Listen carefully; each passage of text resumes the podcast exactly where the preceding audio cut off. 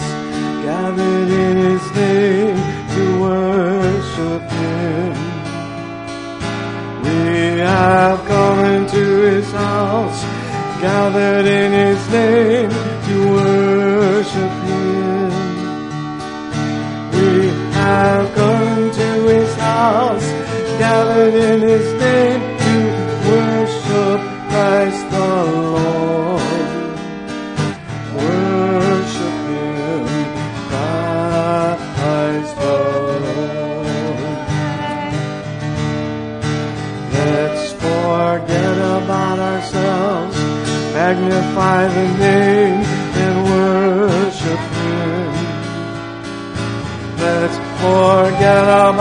ourselves, magnify the name and worship him.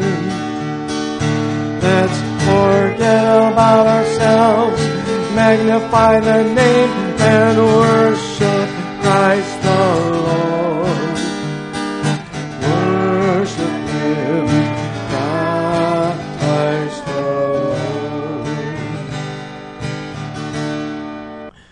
Let's bow for opening prayer.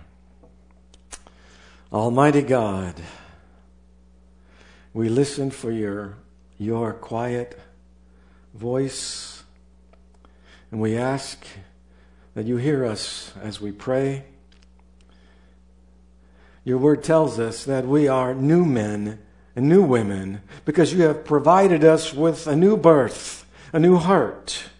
You have called us into a new life and a friendship with you that influences all our relationships. And you help us to see beauty where we might have seen ugliness. Our new hearts seek your ways, and your Spirit fills us and empowers us with love and goodness. We're thankful that you are here with us during this worship hour. We are thankful that you teach us your grace, that you show us the wonder of your vast glory, the wonder of your unlimited mercy. So we praise you, Lord God, for changing us. You are a wonderful God. And we remember the prayer that Jesus taught us Our Father, who art in heaven, hallowed be thy name. Thy kingdom come, thy will be done, on earth as it is in heaven. Give us this day our daily bread, and forgive us our debts as we forgive our debtors. And lead us not into temptation, but deliver us from evil. For thine is the kingdom, and the power, and the glory forever. Amen. In one of Isaiah's prophecies concerning the Messiah, he wrote that the Messiah would be a man of sorrows. Isaiah 53, verse 3. He was despised and rejected by men, a man of sorrows and acquainted with grief. And as one from whom men hide their faces, he was despised, and we esteemed him not. Isaiah foretold that the Messiah would be acquainted with grief, and that he would be despised and rejected. And that prophecy was indeed true. The sorrow that Jesus experienced began with the sorrow that comes from silence. What do I mean? He waited for 30 years to begin his ministry, and all around him he saw a hollow religion. He saw the poor being oppressed. He saw the sick being unattended to. He saw those in power abusing their positions. And he saw God's truths misrepresented. He knew that the earth was filled with hypocrisy and violence. He saw all this when he was growing up. And he knew the cure. But at that point in his life, he remained silent. Surely he experienced deep sorrow as he waited for the right moment in history to begin his ministry. A ministry that would usher in a whole new way for, for humanity to be in relationship with their Creator. And when the time came and his ministry exploded onto the scene, there is an event that had a bitterness all of its own. It's an event that most believers have never considered. And this event was not about his enemies seeking to destroy him or the Pharisees trying to discredit him. Rather, it was an event in his life that surely caused him more sorrow than any enemy could ever have inflicted upon him. When he left the family's carpenter shop and moved out into the wider world, his friends and his family were watching him. They had likely always thought there was something strange about him. But when he moved into the public eye, his family and friends developed an unflattering opinion about him. He traveled around Judea. Lots of people began following him. And as he went about teaching in his unusual manner, they thought, what is wrong with him? He's strange. His family and friends believed that Jesus, the hometown boy, was making them look bad. And on one sad day, their negative response erupted. They had made up their minds. It was clear to them, it was clear to the family and friends of Jesus that he, Jesus, was out of his mind. They determined that Jesus was insane. We read this in Mark chapter 3. Then he went home, and the crowd gathered again, so that they could not even eat. And when his family heard it, they went out to seize him, for they were saying, He is out of his mind. You would think there, was a, there would be at least one place where the Son of Man was able to lay his head, one roof under which Jesus could sleep peacefully, knowing that his family had his back, where he was loved and supported. But his hometown turned against him. He saw the furtive glances. He noticed the whispering behind his back. He could sense, he could feel the suspicion against him.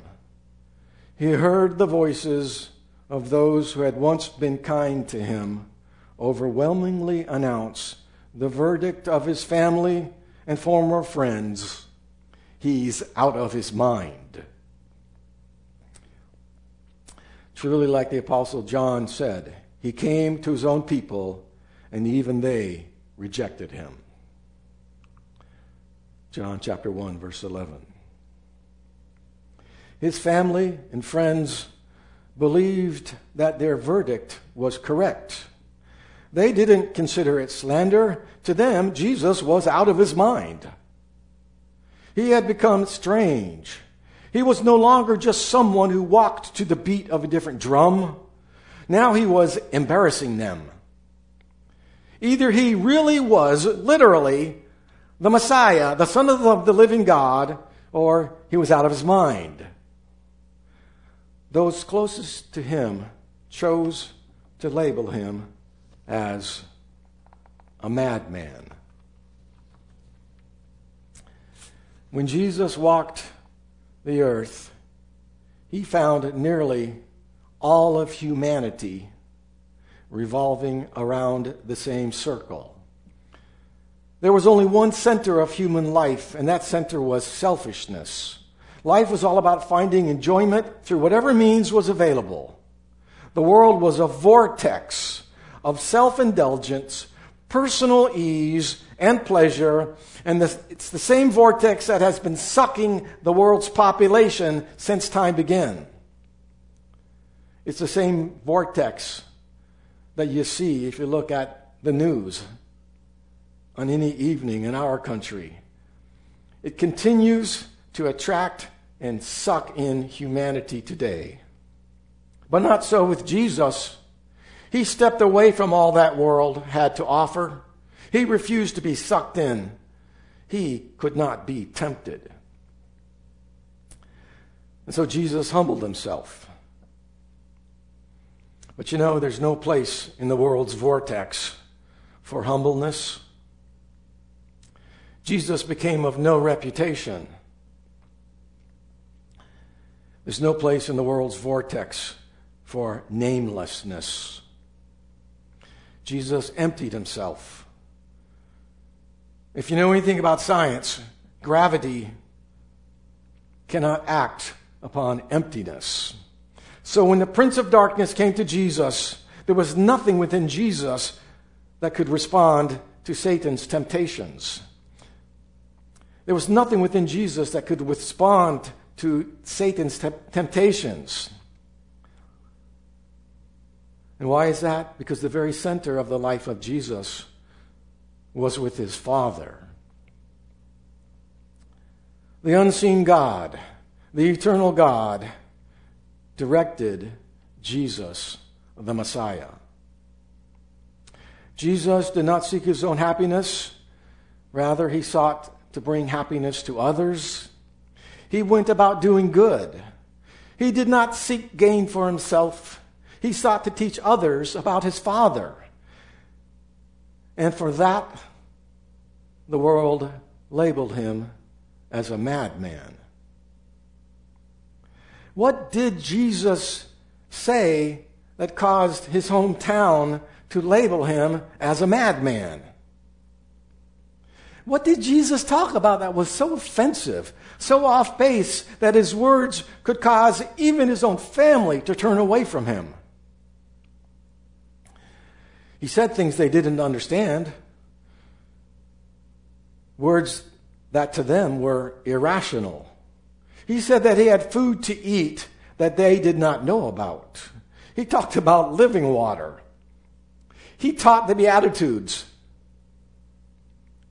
He declared sources of happiness that they had never heard of. He talked in parables. He used utterly paradoxical speech. He said that the way to find life was to lose it. And then any, any man who would lose his life would find it in eternity. He talked differently than any man who had come before him. He was not only unusual, but he was also bizarre. Bizarre isn't necessarily a bad word. Bizarre means totally different. He would not go along with the crowd. It was inevitable that men would sneer at him. It was inevitable that he would be accused of losing his mind. What do you suppose would happen to you if you would try to live your life the way Jesus lived his life? The world would respond to you the same way it responded to him. Jesus even said so. He wrote, If they have persecuted me, they will also persecute you. John chapter 15, verse 20. If you are a follower of Jesus, then you will be different from other people. And time has not altered the essential difference between the Spirit of Jesus and the Spirit of the world. The difference is radical and it's eternal. Your faith projects itself into the world it projects the ways of Jesus into the world. Your faith reveals itself by duplicating the methods and the purposes of Jesus. Your footprints are at right angles to the well worn road that the world travels. You don't follow the same direction as the world. The road Jesus wants you to follow is the road he traveled, a different path. His ways should be your ways. And wherever his ways are followed, opposition will be found. Jesus said so. He also said, Don't imagine that I came to bring peace to the earth. I came not to bring peace, but a sword. I have come to set a man against his father, a daughter against her mother, and a daughter in law against her mother in law. Your en- enemies will be right in your own household. It means right there in your own household. Being a follower of Jesus will bring peace and joy to you internally. But it's not an easy path because your ways will always be opposed by the world's crowd. Because a follower of Jesus is very different. So different that the Bible uses some strikingly descriptive words to describe the character, the character change that happens to a person who commits to following Jesus. A follower of Jesus is described as a new man or a new woman in Ephesians chapter 4. A follower of Jesus is described as a new creature in 2 Corinthians chapter 5. A follower of Jesus is described as having a new heart in Ezekiel chapter 11. And then, most striking of all, a follower of Jesus is described as having a new birth in John chapter 3. The life of a believer has the potential to be totally transformed.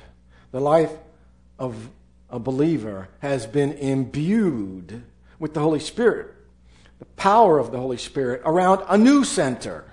It's no longer selfishness, rather, the new center is Jesus becomes the new center of your life, and selfishness gets moved aside.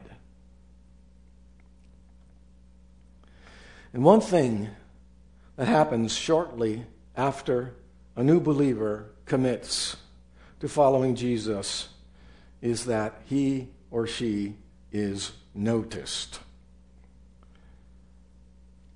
And that change is always seen to be something strange. Often they see it as something strange. The change is sometimes described as a weakness that wasn't expected, or it's said to be a momentary personal crisis that the person is going through harsh words, but they are not new words. These kind of words are, in their mildest form, simply a repeat of the words that Jesus heard from those who were closest to him. He has lost his mind.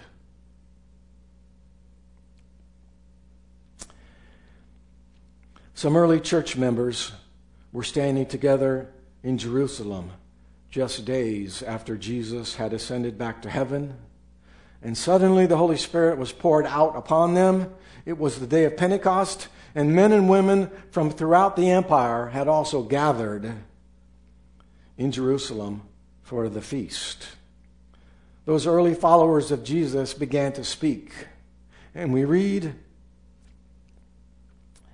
in the book of Acts that the visitors, thousands of them from around the empire, were able to understand what those followers of Jesus were saying in their native languages. An impression was being made upon the world.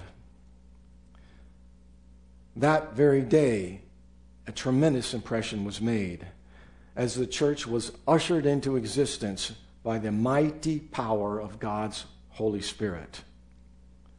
Many of the visitors were amazed and they asked, What does this mean? I'm confident that many of the believers told them that the Holy Spirit had come in power and was stirring the hearts of the people and moving them to repent. But of course, there were others there who were not believers. And they had a different answer. These men, they said, are full of wine. Acts chapter 2, verses 12 and 13. And all were amazed and perplexed, saying to one another, What does this mean? But others, mocking, said, They are filled with new wine. This time, the worldly op- opposition didn't say that the followers of Jesus were insane. This time, they said that the followers of Jesus were drunk. A few, a few years later,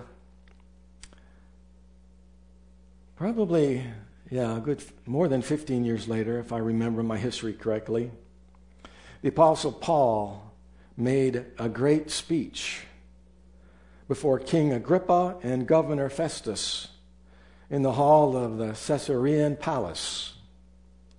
Paul told them about the grace of God and of his conversion on the Damascus road, and he closed his speech with an eloquent confession that the Messiah had to suffer and rise from the dead and become light to both the Jew and to the Gentiles. What do you suppose was the impression Paul made upon his audience? Festus replied in a loud voice, Paul, you are out of your mind. Your great learning is driving you out of your mind. Acts 26, verse 24. Should we be surprised? It doesn't matter that we are eloquent or we speak with passion. It doesn't matter that we speak in a calm manner. The effect of followers of Jesus upon the world remains the same today as it was in the early church. The message of Jesus is offensive to the Jews and foolishness to the Greeks. As Paul wrote in 1 Corinthians chapter 1. So when we preach that Christ was crucified, the Jews are offended and the Gentiles say it's all nonsense.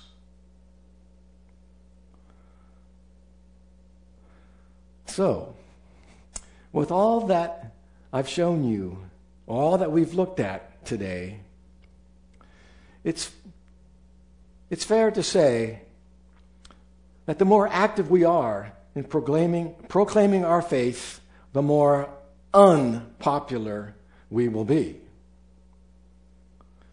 At first, the message Jesus proclaimed didn't trouble his friends and family too much. For 30 years, they were content to, to put up with it.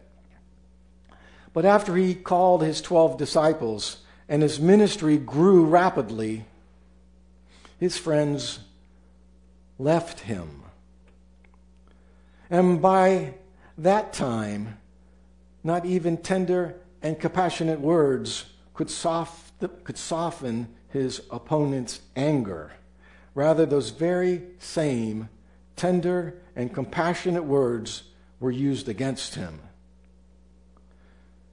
It was after Jesus gave his exquisite discourse about, discourse about the Good Shepherd that the people were again divided in their opinions about him.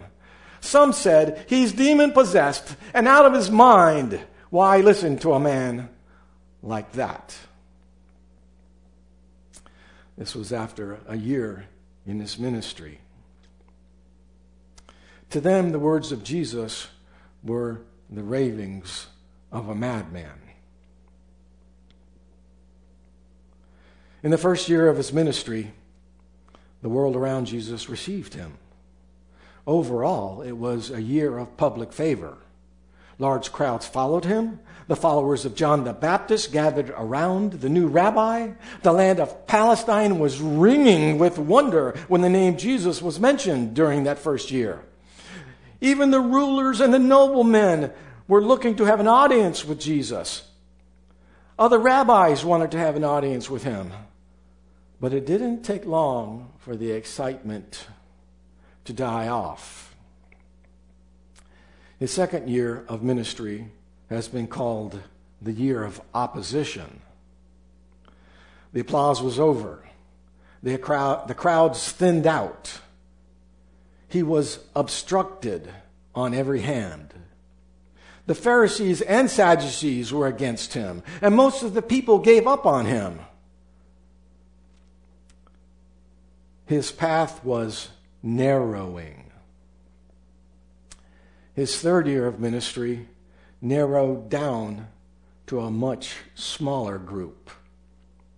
He had loyal followers, but the people generally did not understand his message.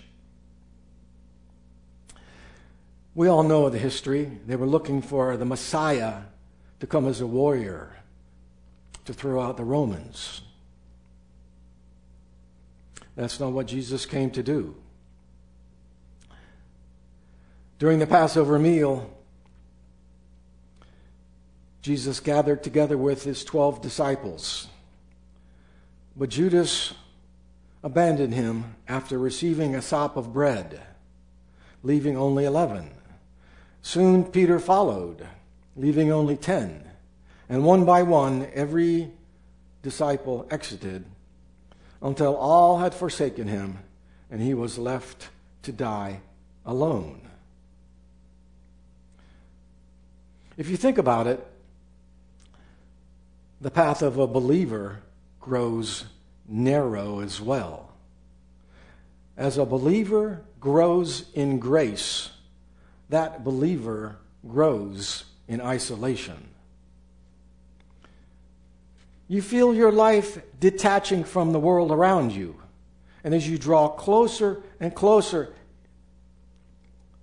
into more into a more intimate relationship with God, you feel a greater detachment from the world. You feel a chasm between the world and you widening. There's no doubt that the chasm between the early Christians and their world was very wide. Indeed, Paul wrote to the early Christians these words For to you it has been granted on behalf of Christ not only to believe in him, but also to suffer for his sake. It was and it remains a position of honor in the family of God to be counted worthy of being persecuted for the sake of Christ. However, don't ever believe that living as a follower of Jesus is in any way destructive. First, nothing Jesus did was harmful. Nothing. He had no quarrel with existing institutions. He didn't overthrow the synagogue. He attended the synagogue. He never spoke out against the politics of the day. He taught his followers to support the government of the land. He didn't denounce the traditions of the, the culture of, of his day. He kicked off his ministry by attending a wedding in Canaan. The truth is that Jesus tried to be normal. He wasn't a fanatic. Fanatics always damage their cause by extending it to the letter. They are narrow minded.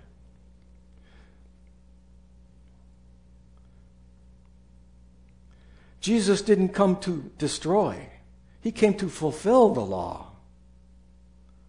His only real difference from the world around him was in the largeness of his heart.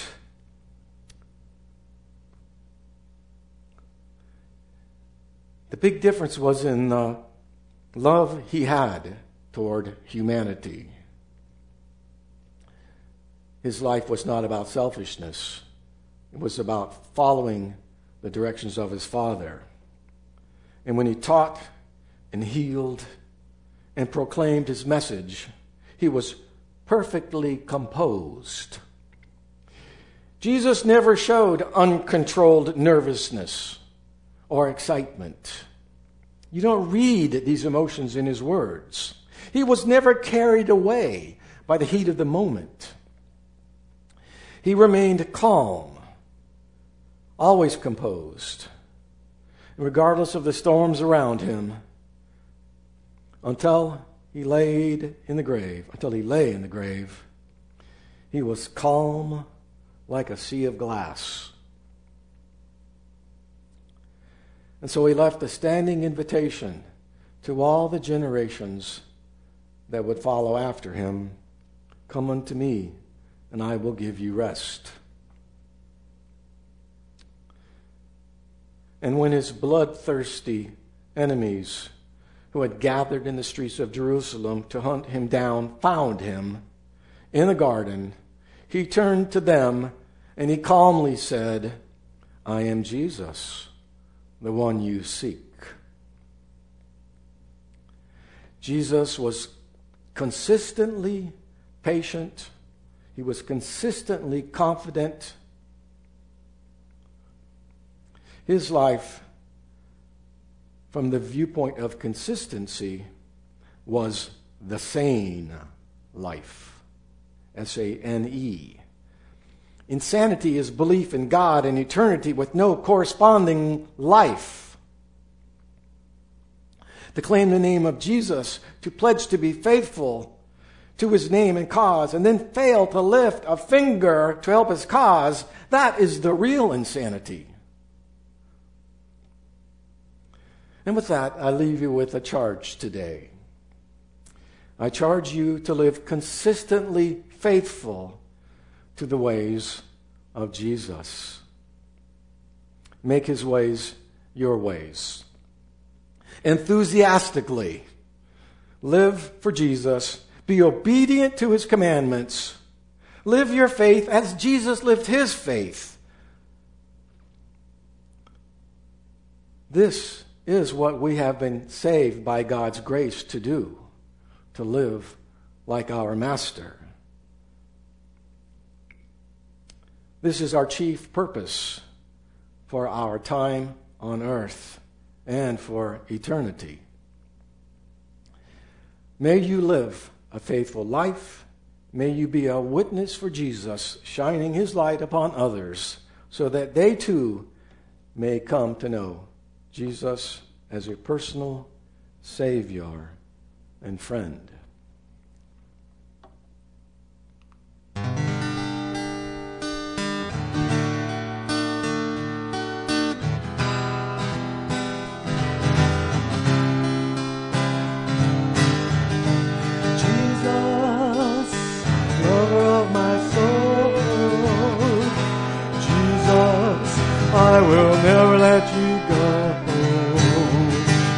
Taken me from the miry clay, set my feet upon a rock.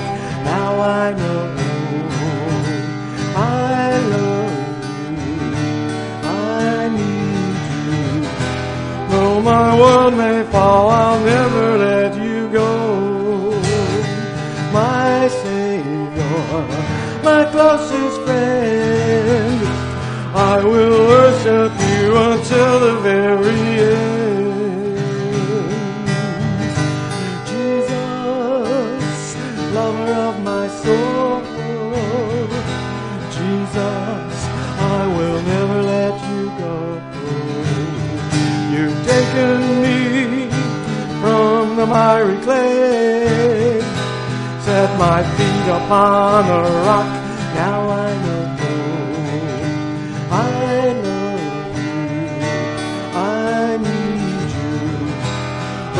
My world may fall, I'll never let you go.